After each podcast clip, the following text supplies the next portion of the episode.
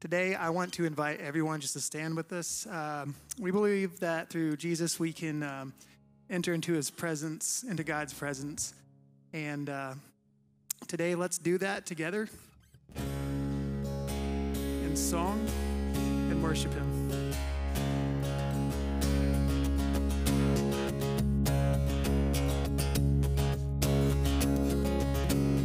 I was buried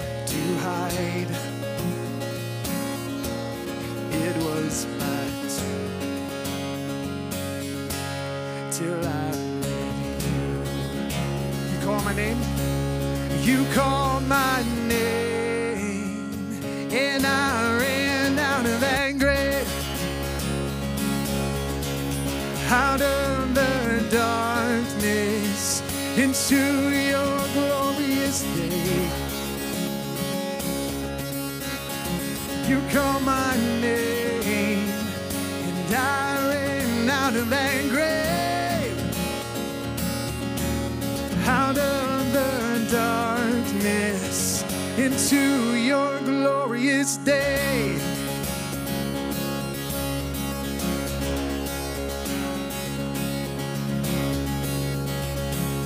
Now your mercy has saved my soul. Now your freedom is all that I know. Made new. Jesus, when I met you, you called my name, and I ran out of anger, out of the darkness into your glorious day. You called my name,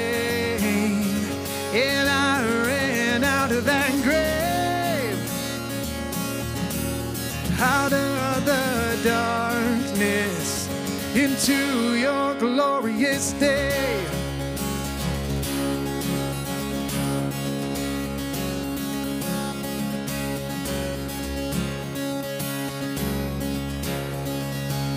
Let's sing this is true for all of us.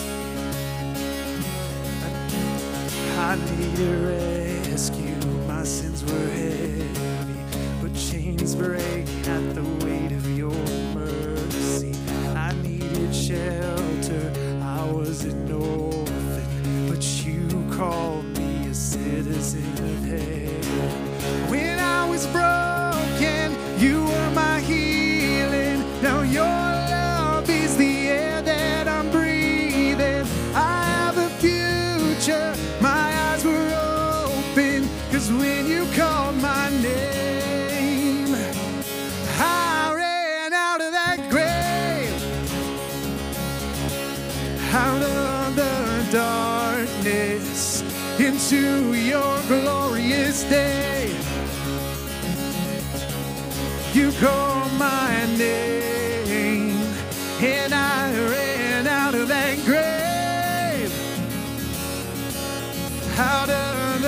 darkness into your glorious day.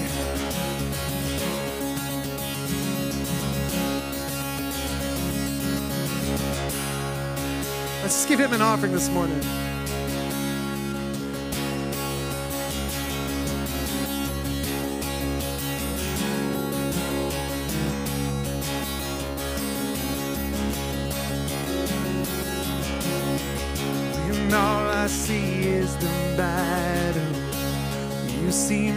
victory.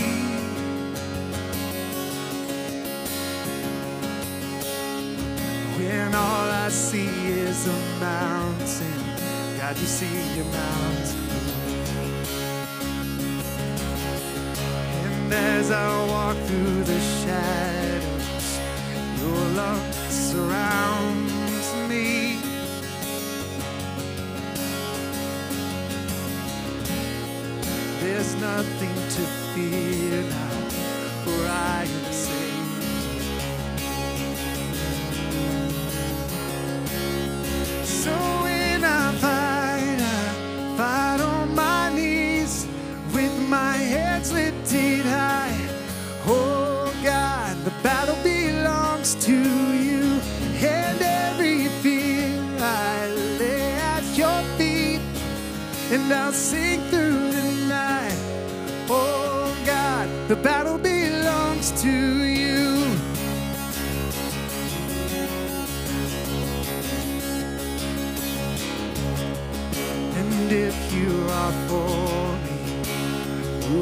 be against me?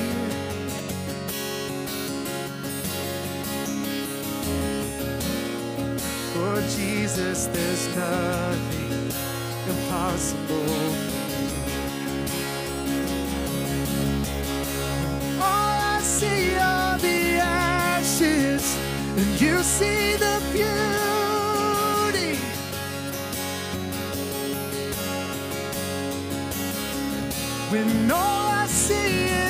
Cross, God, you see an empty tomb. So when I fight, I fight on my knees with my hands lifted high.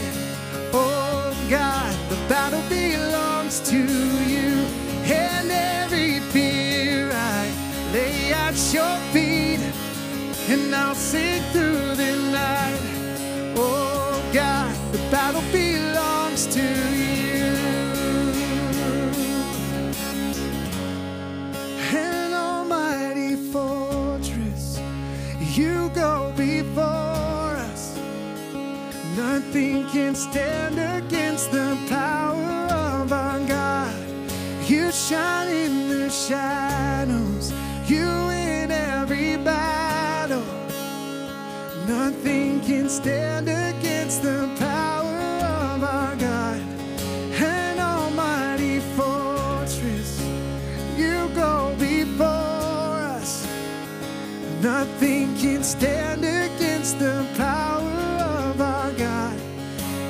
shine in the shadows, you in every battle. Nothing can stand against the power of our God. An almighty fortress, you go before us. Nothing can stand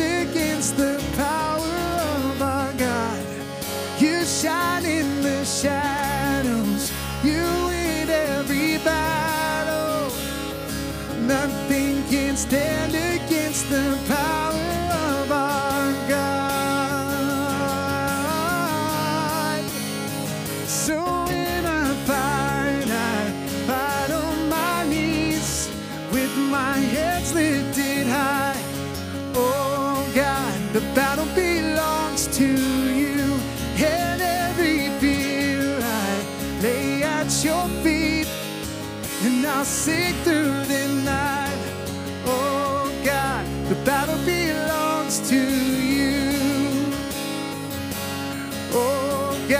the battle belongs to you.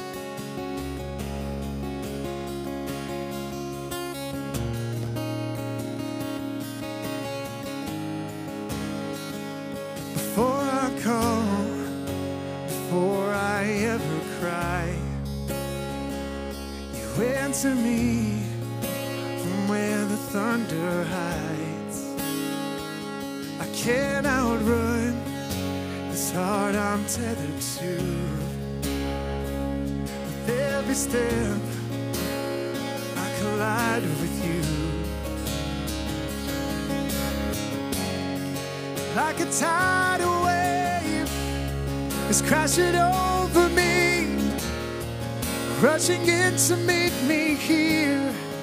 Your love is fierce, like a hurricane that I can't escape. Tearing through the atmosphere, your love is fierce.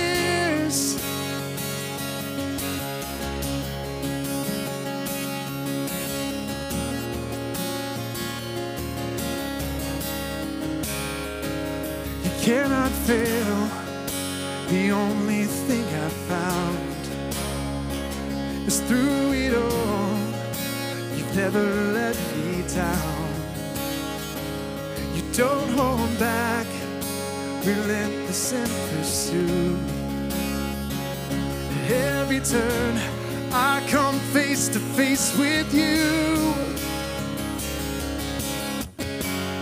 It's like a tidal wave crashing over rushing in to meet me here.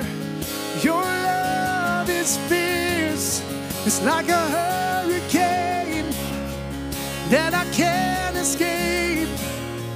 Tearing through the atmosphere. Your love is fierce. Your love is fierce.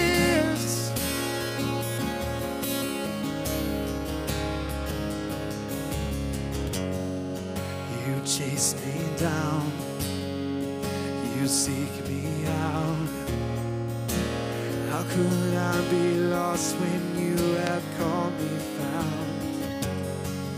You chase me down. You seek me out. How could I be lost when you have called me found? Declare. You chase me down and you seek me out.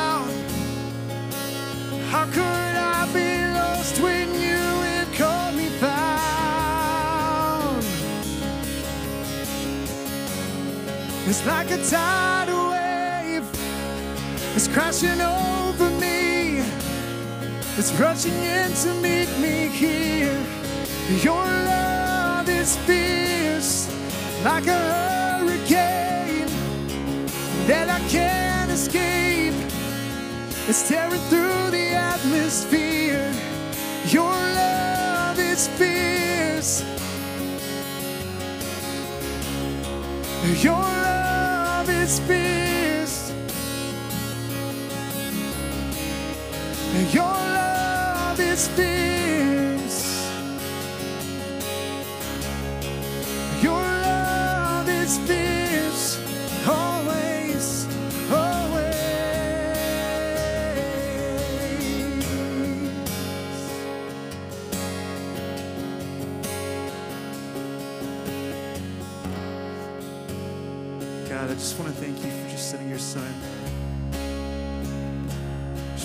Ultimate sacrifice and love.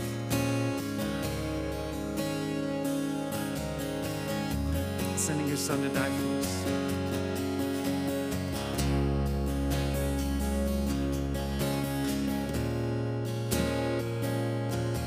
Though a lot of us may feel unloved, God, you remind us every day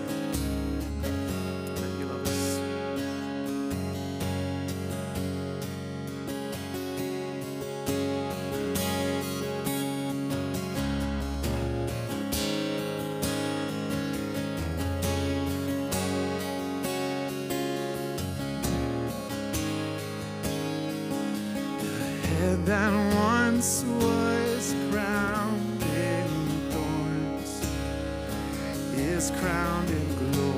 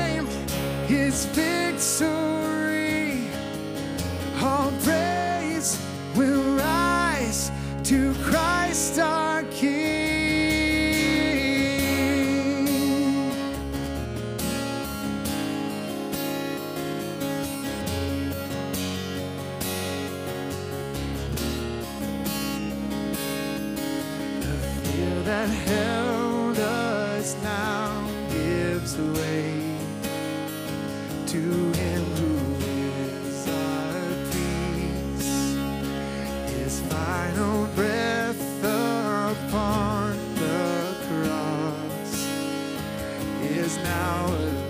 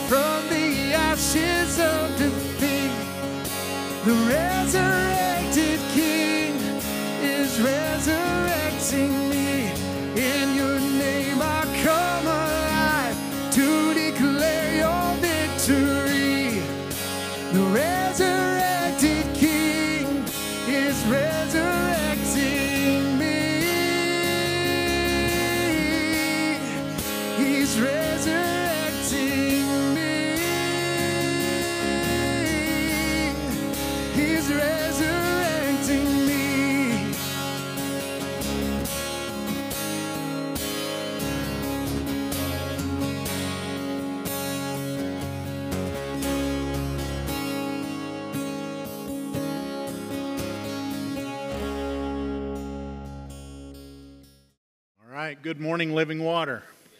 Good to see all of you uh, this morning. Glad that you're here. Glad that you chose to uh, come and uh, worship with us today. Lance said they came back from camp this week. They had a great camp. I know that they had a great camp because they came home with like four less than what they took. Uh, so somehow that's always a, a positive thing. But anyway, great week. Uh, we had a great uh, week last Sunday night. A great time together in our cookout. Uh, what many have said was the uh, largest group that we've had for that cookout. Uh, so had a great time last week, and we're going to have a great time this morning studying God's Word. So are you ready? Today, all right. I'm going to ask you that you keep uh, Pastor Shane in your prayers. He is recovering from uh, the crud. He's getting better, so hopefully we'll see him uh, back next week. But he was going to lead worship today. We were going to give uh, Joey a break because Joey was at a children's camp leading worship all week, and so we knew he would come back tired. But he came back ready to go and just jumped right back in and did what he does, and we're so grateful for him uh, to do that. So. Anyway, open your Bibles if you would. Like Lance said, yeah, give him a hand. So, uh, open your Bibles to Genesis chapter 12. We're also going to be looking at just a moment over in Hebrews chapter 11. So if you want to go ahead and uh, turn over there as well and hold your place there, we'll turn there in just a moment. But we started a new series of lessons. Actually, Pastor Shane started it a couple weeks ago as we end up with, ended up in 1 Samuel, ended up that study together. Uh, and then last week we looked at Noah and the leadership lessons of Noah. We're looking at different leadership characteristics of different individuals that we see in Scripture uh, through the summertime. And I want to remind you that each one of these individuals that we look at can speak to us and can give us some uh, direction in our life because each one of us are leaders in one way or another. There's somebody that's looking up to us. And so our prayer is that uh, you would get something out of each one of these lessons that would help you in your everyday life. So in Genesis chapter 12, we're going to be looking at an individual by the name of Abraham. I'm sure most of you have heard of Abraham. And a reminder last week we looked at Noah and Noah and the ark. And one thing we noticed, the first point last week as we looked at Noah, is that great leaders build their lives on the right foundation. And that foundation was built upon God and His truths and upon Jesus Christ. And we will see that through all of these leaders that we look at. But again, they will have other uh, qualities, other things in their life that we can look at and apply to our life. Uh, so, who is this man called Abraham? Who was Abraham? Well, Abraham is the most famous man of faith in all of history. More verses of Scripture are given in the Bible to describe and demonstrate his faith than any other individual. Abraham began his life in the city of Ur in what is modern day Iraq. Ur of the Chaldeans was not just a wide spot in the desert, Ur of the Chaldeans was a great city. It was a uh, city that was uh, very wealthy. It was a center of civilization. And it was also a worldly and wicked city. And while living in this city, Abraham at that time was known as Abram. He finds a wife whose name was Sarai, known as Sarah. His father, Terah, brought the family from Ur on a journey to Canaan. However, uh, Terah brought them approximately halfway, and then he settled in Haran. And while they were in Haran, God called Abraham to complete the journey to Canaan. And that's where we will pick up in the story today in, in chapter 12. Now, Abraham was the father of Isaac, someone else who's well known to us, and the grandfather of Jacob, who would become Israel. So, today, as we consider the leadership lessons of Abraham, let's keep this thought in mind. Great leaders are willing to embrace the unknown. Great leaders are willing to embrace the unknown. And I also want to remind us today, again, that leadership lessons that we learn from these individuals can be applied to our life each and every day. So if we think about Abraham and great leaders being willing to step out and face the unknown, I wonder if there's something that's unknown in our life today that God is calling us to. Maybe there's a direction in your life that God is leading you into the unknown. And so remember that great leaders are willing to face the unknown. So let's look today. Genesis chapter 12, beginning in verse 1, and we will read down through verse 7. Said the Lord said to Abram, Go out from your land, your relatives, and your father's house to the land that I will show you. I will make you into a great nation. I will bless you. I will make your name great, and you will be a blessing. I will bless those who bless you. I will curse anyone who treats you with contempt. And all the peoples on the earth will be blessed through you. So Abram went as the Lord had told him, and Lot went with him. Abraham was 75 years old when he left Haran. He took his wife Sarai, his nephew Lot, all the possessions they had accumulated, and the people they had acquired in Haran, and they set out for the land of Canaan. When they came to the land of Canaan, Abram passed through the land to the site of Shechem, at the oak of Moreh. At the time the Canaanites were in the land, the Lord appeared to Abram and said, To your offspring I will give this land. So he built an altar there to the Lord who appeared to him. So Abram, at 75 years old, takes off on a journey a journey that God had called him to, a journey that God said, I want you to step out and I'm going to take you somewhere. So, the first point I want you to get out of this today is this simple obedience leads to powerful blessings. Simple obedience leads to powerful blessings. So, God tells Abraham, I want you to go. And when you step out and go, then I will show you the land that I'm going to give you. So, Abraham, I want you to step out in faith and I want you to trust me. Now, this is pretty incredible, I think, for Abraham that God is looking at him and he says, I've got something great in store for you. But in order for you to experience what I have for you, you need to step out in faith. You need to trust. You need to go. You need to leave what is familiar and you need to go. Now, at this point, I'm thinking, if I'm Abraham, I'm going to have a lot of questions for God, right? Wouldn't you? Are you with me? Yeah, I know you would. Like, first of all, where are we going? How many of you ever set out on a trip going somewhere not knowing where your destination is? Now, some of you might do that, and I'm, I'm a very spontaneous person. And I, I don't mind just jumping in the car and going somewhere at last minute, but I really want to know where I'm headed. I want to know where I'm going. So, another question that would have been great for Abraham to ask God, I'm willing to step out. What direction do you want me to go? I mean, God doesn't even give him a direction here. He says, You just go. Well, how do I know which way to go? And so it's a very interesting, very fascinating story that we see about this man of great faith. Kind of reminds me of the story of three pastors that were out fishing in a boat one day. There was a Methodist pastor, there was a Baptist pastor, and there was a Pentecostal pastor. Trouble already in the works right there, right?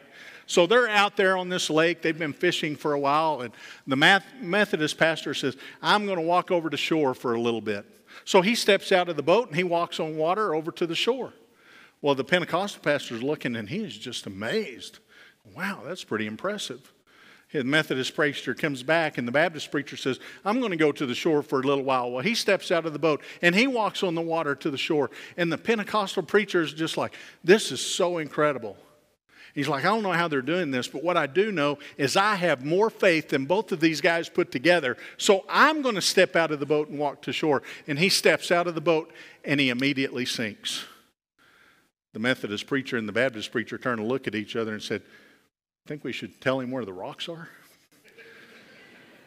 you know, sometimes we feel like we're stepping out of a boat, right? We don't know where we're going. God, we don't know where you're taking us. Can you imagine with Abraham not even having directions, just God saying, Go. Leave what you're familiar with and go because I'm going to take you to a place that I'm going to show you, and it's going to be an incredible place. And in that place, you're going to receive all kinds of blessings. And Abraham, according to verse 4, stepped out and did as God told him to do. Again, have you ever set out on a journey not knowing where you're going or how long it'll take? And that's exactly what God was telling Abraham to do. But he also told Abraham that with this step of obedience, with this simple step of obedience, there's going to come blessings. And we see that uh, in verses 1, 2, and 3. So I want us to look back and I want you to notice, first of all, that this blessing includes land. In verse 1, he says, he says, Abram, go out from your land, your relatives, and your father's house to a land that I will show you. So God is telling him, I'm going to show you a great place. There's a land that I'm going to give to you. So that was the first promise. And then the second promise was that I'm going to make you uh, the father of many descendants. He says, beginning in verse 2, I will make you into a great nation.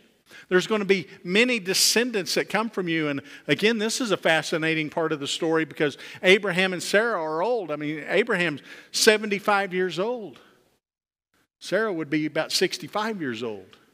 And God says there's going to be many descendants that come from you.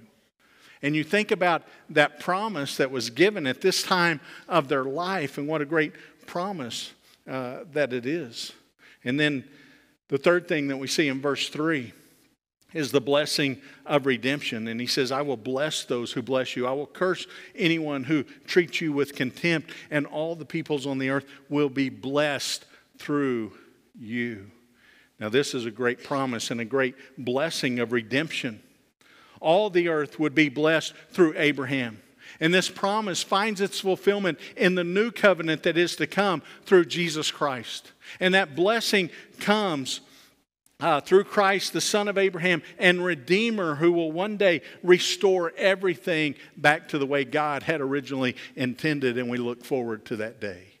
But we see these blessings, and these are very interesting because this is what we call the Abrahamic covenant. This was a covenant that God was making with Abraham. And it was Abraham, because of your simple obedience, there's great blessings that are going to come. And these great blessings are a promise. Five times in those three verses, God says, I will, I will, I will. God was saying to Abraham, Trust me, and look what I do. Trust me, and I will bless you. There will be great blessings. All because Abraham had a simple, obedient faith. Listen, do you want the blessings of God in your life today? Then trust God and obey Him. Trust Him with your family like Abraham did and watch what He does in your family. Trust Him with your finances like Abraham did and watch what He does with your finances. Trust Him with your fame and your future like Abraham did. And watch what God does because simple obedience brings powerful blessings in your life. And I can tell you from firsthand experience, the greatest blessings in my life came because I stepped out in faith and trusted God great blessings come through simple faith, simple obedience in our life. Listen, I don't know what God is wanting to do in your life. I don't know how God is wanting to bless you in your life, but what I do know is that God blesses those who are faithful and obedient to Him. Secondly, great leaders walk by faith and not by sight. Great leaders walk by faith, not by sight. Turn over to Hebrews chapter 11, and we're going to hang out there uh, for a little while as we look at the story that, uh, of Abraham as we read it in Hebrews chapter 11. And we'll see this beginning in verse 8. He says, By faith, Abraham, when he was called, obeyed and set out for a place that he was going to receive as, in, as his inheritance. He went out even though he did not know where he was going. Again, Abraham was told by God to go. God said, I'll show you the place when you get there. So Abraham, by faith, steps out. Not by sight, but by faith, he steps out and he follows God. Now, listen, don't miss this. Abraham was taking a large step of faith here. We don't want to minimize what this step of faith was. Because you see, God didn't tell Abraham that, hey, I want you to go, and you're here at point A, and when you end up at point B, you're going to know that you're there. God could have taken out his trustworthy iPhone with the maps on it and said, Here you are. See this point? That's you. And this is where you're going to end up. But he didn't do that. And God didn't break out the Google Earth on the computer and show him, now here's what the terrain is going to be like.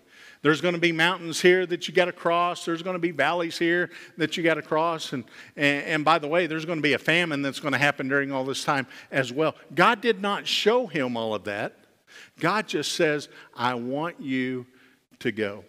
He was saying, step out in faith, not by sight. You know, it's easy for us to follow when we can see everything that's ahead of us, right?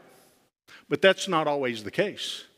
Sometimes, if God were to show us exactly what was going to happen in our lives when we stepped out and followed Him, we might not follow. Sometimes, if God were to show us the mountains that we were going to cross, the valleys that we were going to go through, sometimes if we saw what the terrain was really going to be like, we would step back and say, God, I am very comfortable right where I'm at. I don't need that in my life. And I don't want to follow. So I think there's times we ought to be very grateful to God that He expects us to step out by faith and not by sight. There's times that we don't need to see what's ahead of us because if we did, it would scare us to death.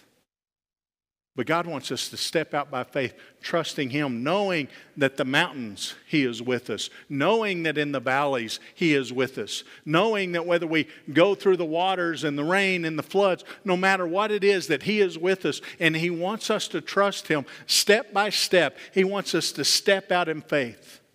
You know, the Bible says that His Word is a lamp unto our feet and a light unto our path. It doesn't say that His Word is a, uh, a glowing light that lights up the world out in front of us. It says right in front of us. God just wants us to step out and walk by faith, not by sight, trusting Him. I wonder today if, if we had this kind of faith that Abraham had that says, Yes, God, I will go. God, I'll follow. That's what you said to do. That's what I'm going to do in my life. And I will take step by step, trusting you, knowing that if this is what you're calling me to do, that you're going to take care of anything that I face. And the problems that are there, you're going to handle. The things that may scare me, you're going to be there. The way that I don't know, you're going to show me and you're going to direct me. And I'm going to follow you, not by sight, but by faith. God said, Abraham, go, leave everything you're familiar with, and go. And Abraham went. You know, that's not any different in our Christian life today. To walk by faith and to walk not by sight is what God wants from each one of us. To simply trust Him and to follow Him. Thirdly, great leaders don't live for earthly things, but live for eternal things. Notice what he says after verse 8, beginning in verse 9. says, By faith he stayed as a foreigner in the land of promise, living in tents as did Isaac and Jacob, co heirs of the same promise. For he was looking forward to the city that has foundations, whose architect and builder is God. Abraham was looking for something much greater than where he was at. Abraham was looking for something much greater than what he had known. And he was looking for that city that God is building. He is looking into eternity, knowing that the things of this world are not what matters. The things of this world are not what's going to last. But it is the things of God that will last for all of eternity and building for those eternal things. That word look there literally means that he earnestly expected. Abraham was longing for, he was expecting the city. that had more to offer than Ur could ever offer, had more to offer than Canaan could ever offer. He understood that even the majestic buildings of Ur would eventually crumble to dust because the things of this world are not what last. I watch so many people today as they build their lives like this is all that there is. This world is all that there is, and so I got to build as much here because that's all that matters in this world. And I want you to understand today that there is nothing wrong with working hard and building things. Matter of fact, God wants us to work hard and He wants us to build, but we're not building for the things that will last here on this earth. He wants us to build for the eternal things that matter. But I see so many people building like this is all that there is, or they're building their lives like somehow what they build here on this earth, they're going to end up taking with them. All the wealth that they build here, they're going to end up taking. Now, there's a couple things that I've learned in my life, and over the years, I've done many uh, funeral services, and this is what I've learned. First of all, we're not going to live forever here on this earth. We will live forever in eternity, but our time here on this earth is short. We are here just for a season. So the things that we build on this earth are not going to last forever. But the second thing that I've noticed is I have not seen anybody that has taken with them the earthly treasures that they have built up. The only thing that I've seen them take are the heavenly treasures that will go with us for eternity, but the earthly things stay here. So, all the things that we build up here on this earth that are earthly things, they're going to stay here. I've never seen a hearse behind a U Haul. How many of you have heard that? And then the next thing you know, on Facebook, there's a hearse hauling a U Haul. However, there's nothing in that U Haul that's going to go with you when you leave this earth. Reminds me of a story. A man who built great wealth here up on this earth. And he told his wife that I'm going to take this with me. Everything that I build up, I'm going to take with me. And his wife would be like, You can't take it with you. You need to enjoy it while you're here on this earth. It's not going to go with you. And he said, No, I'm building it to take with me. And so he made her make a promise to him that when he died, she would take all of his wealth and she would put it in the casket with him because he was convinced it was going with him. And so, after he pleaded with her and begged her and made her promise, she finally agreed that all of his wealth would go into the casket with him. He even made her sign a document saying that that's exactly what she would do. So after he died and his body went to the funeral home, she went to the funeral home, took her checkbook out, wrote a check for all the money that he had made and had in his bank account, placed it in the coffin. The lid on the coffin was shut. She fulfilled her promise. That'd have been a very scary thing if that check would have come through the bank, wouldn't it? But it never did. And you know why it didn't come through the bank? Because you're not going to take it with you. Abraham knew that. He knew that what God was doing was much bigger than what he was. And what God was doing through him was not just for here and now, but he was building for all of eternity. And Abraham had his eyes on that, and it said he was longing for that city. Longing for that city. And I don't know about you, but man, I am longing for that which God has been preparing for those that love him. I am longing for that day where we will be with Him for all of eternity. And I can't wait till that day. I think many of us are going to be amazed when we're there and we see somebody that is walking around. We're going, wow, what are you doing here? And they're going to go, I watched you in your life, in your example. And I saw how you built. And because of your relationship with the Lord, I decided I wanted that relationship. And I'm here today because of that. What a wonderful day that's going to be. We're building for eternity, investing for eternity, not for the things here and now. And then the fourth thing I want us to see this morning is that in order to receive all that God has, you have got to give all that you have. Hebrews chapter 11, I want you to jump down to verse 17 where the story kind of continues about Abraham. What we're about to read, you can go back to Genesis 22 and read uh, the whole story there. But in Hebrews chapter 11, verses 17 and 19, notice what he says that by faith, Abraham, when he was tested, offered up Isaac. He received the promises, and yet he was offering his one and only son, the one whom it had been said, Your offspring will be called through Isaac. He considered God to be able even to raise someone from the dead. Therefore, he received him back, figuratively speaking. So here's Abraham. He has his son Isaac, the, the son of promise that God told him was going to uh, be a blessing. He said, You know, you're going to have all these children. They're going to come through Isaac. There's going to be such a blessing. And God says, Now, Abraham, you've got Isaac, but I want you to take Isaac and I want you to sacrifice Isaac. That meant to kill Isaac and to use him as a sacrifice to God. And even though Abraham didn't understand this at this point, he knew that he could trust God.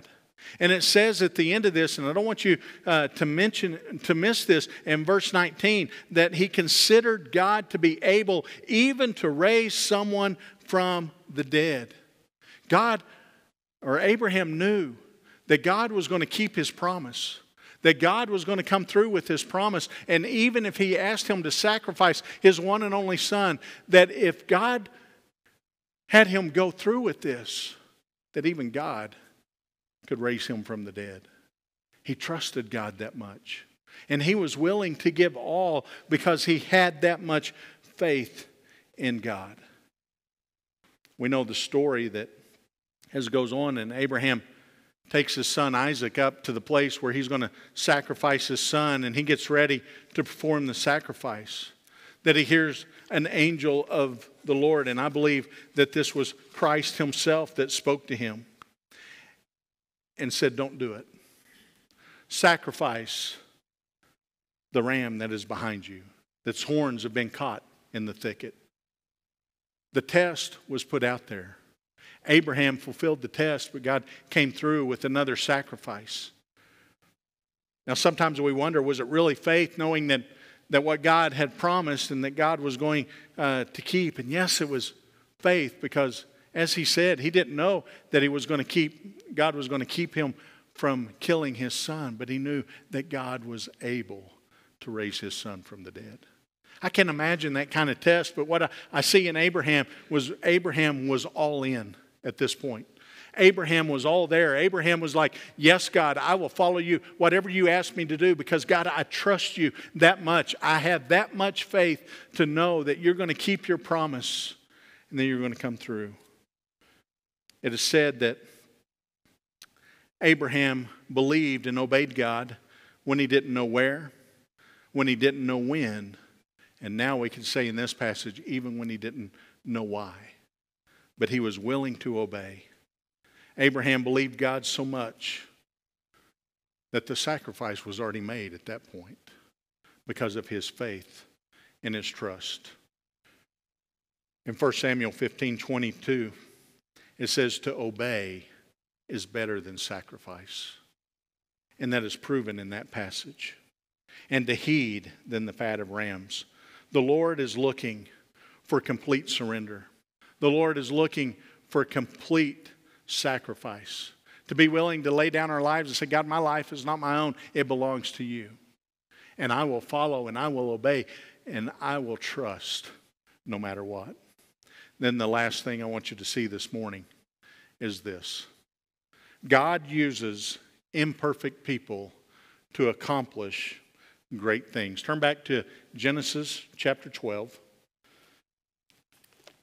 God uses imperfect people to accomplish great things. It's something you hear around here a lot because we are all imperfect people that God chooses to use.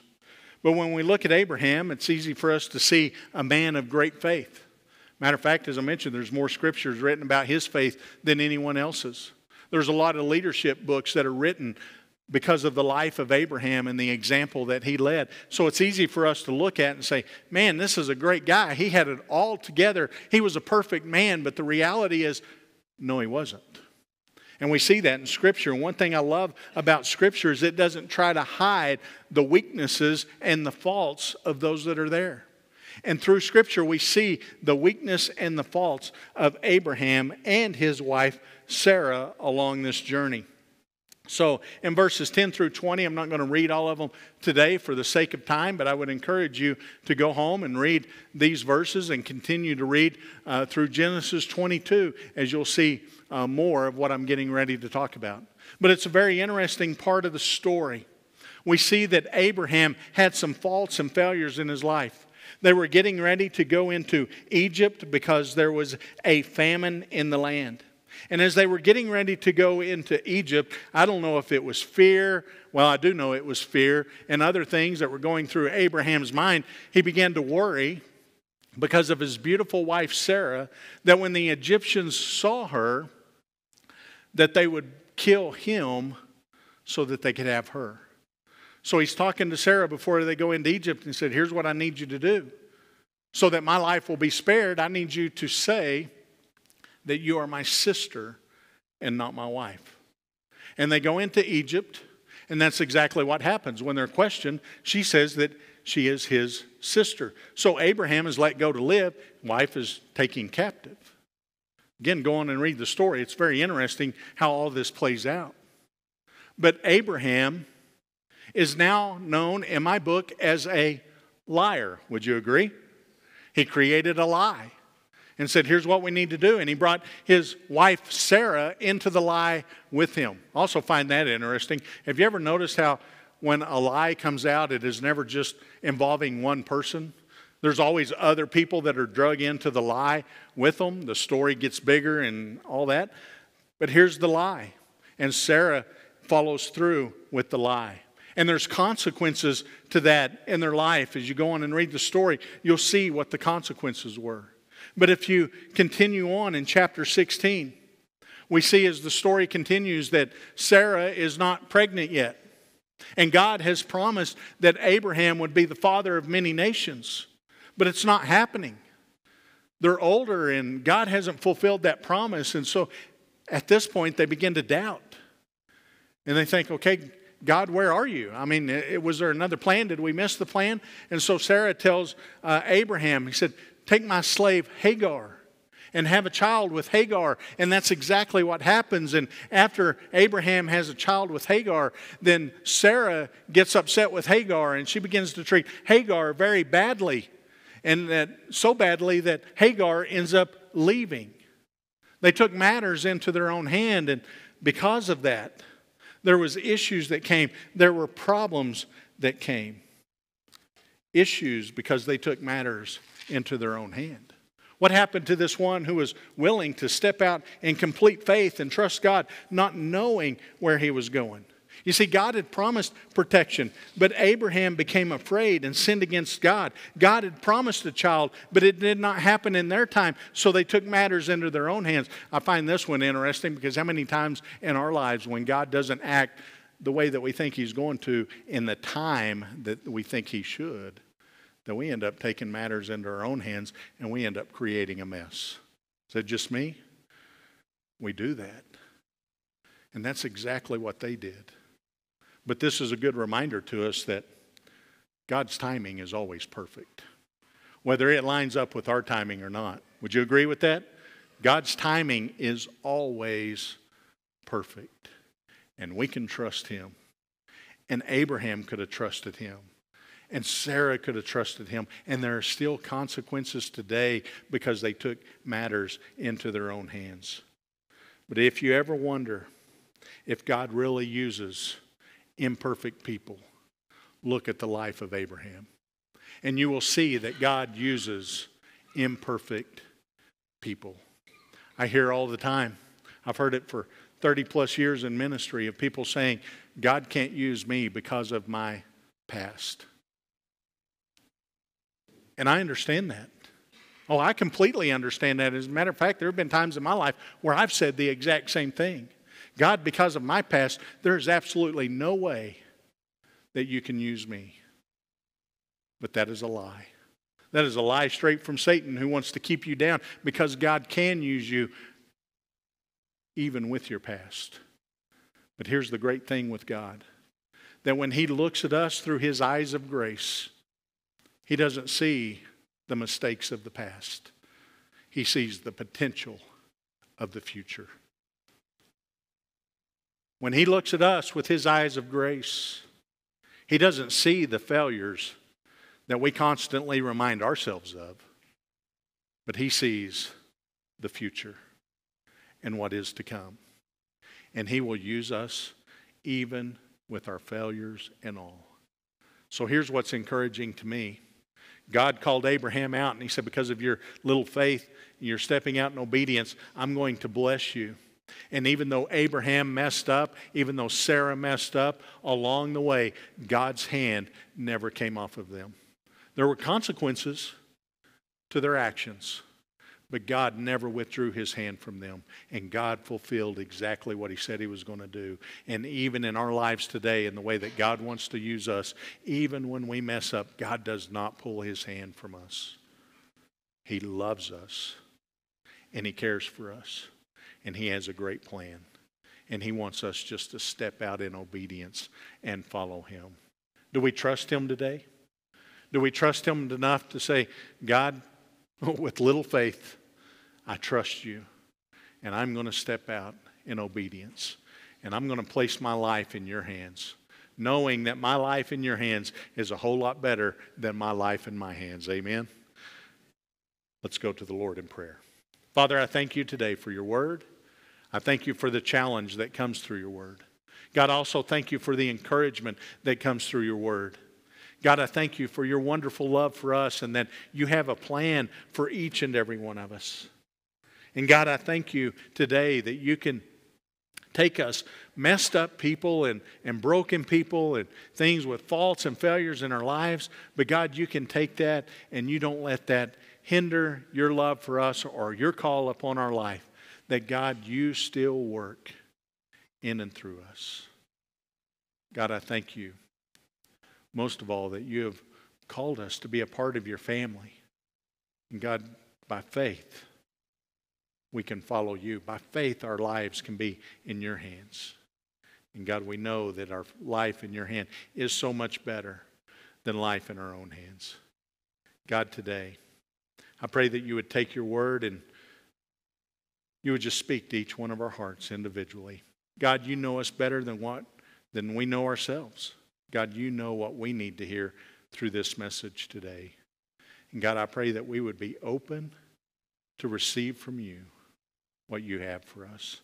And that whatever way you lead us today, we would just take that small step of faith and we would trust you and we would follow you. In Christ's name I pray. Amen.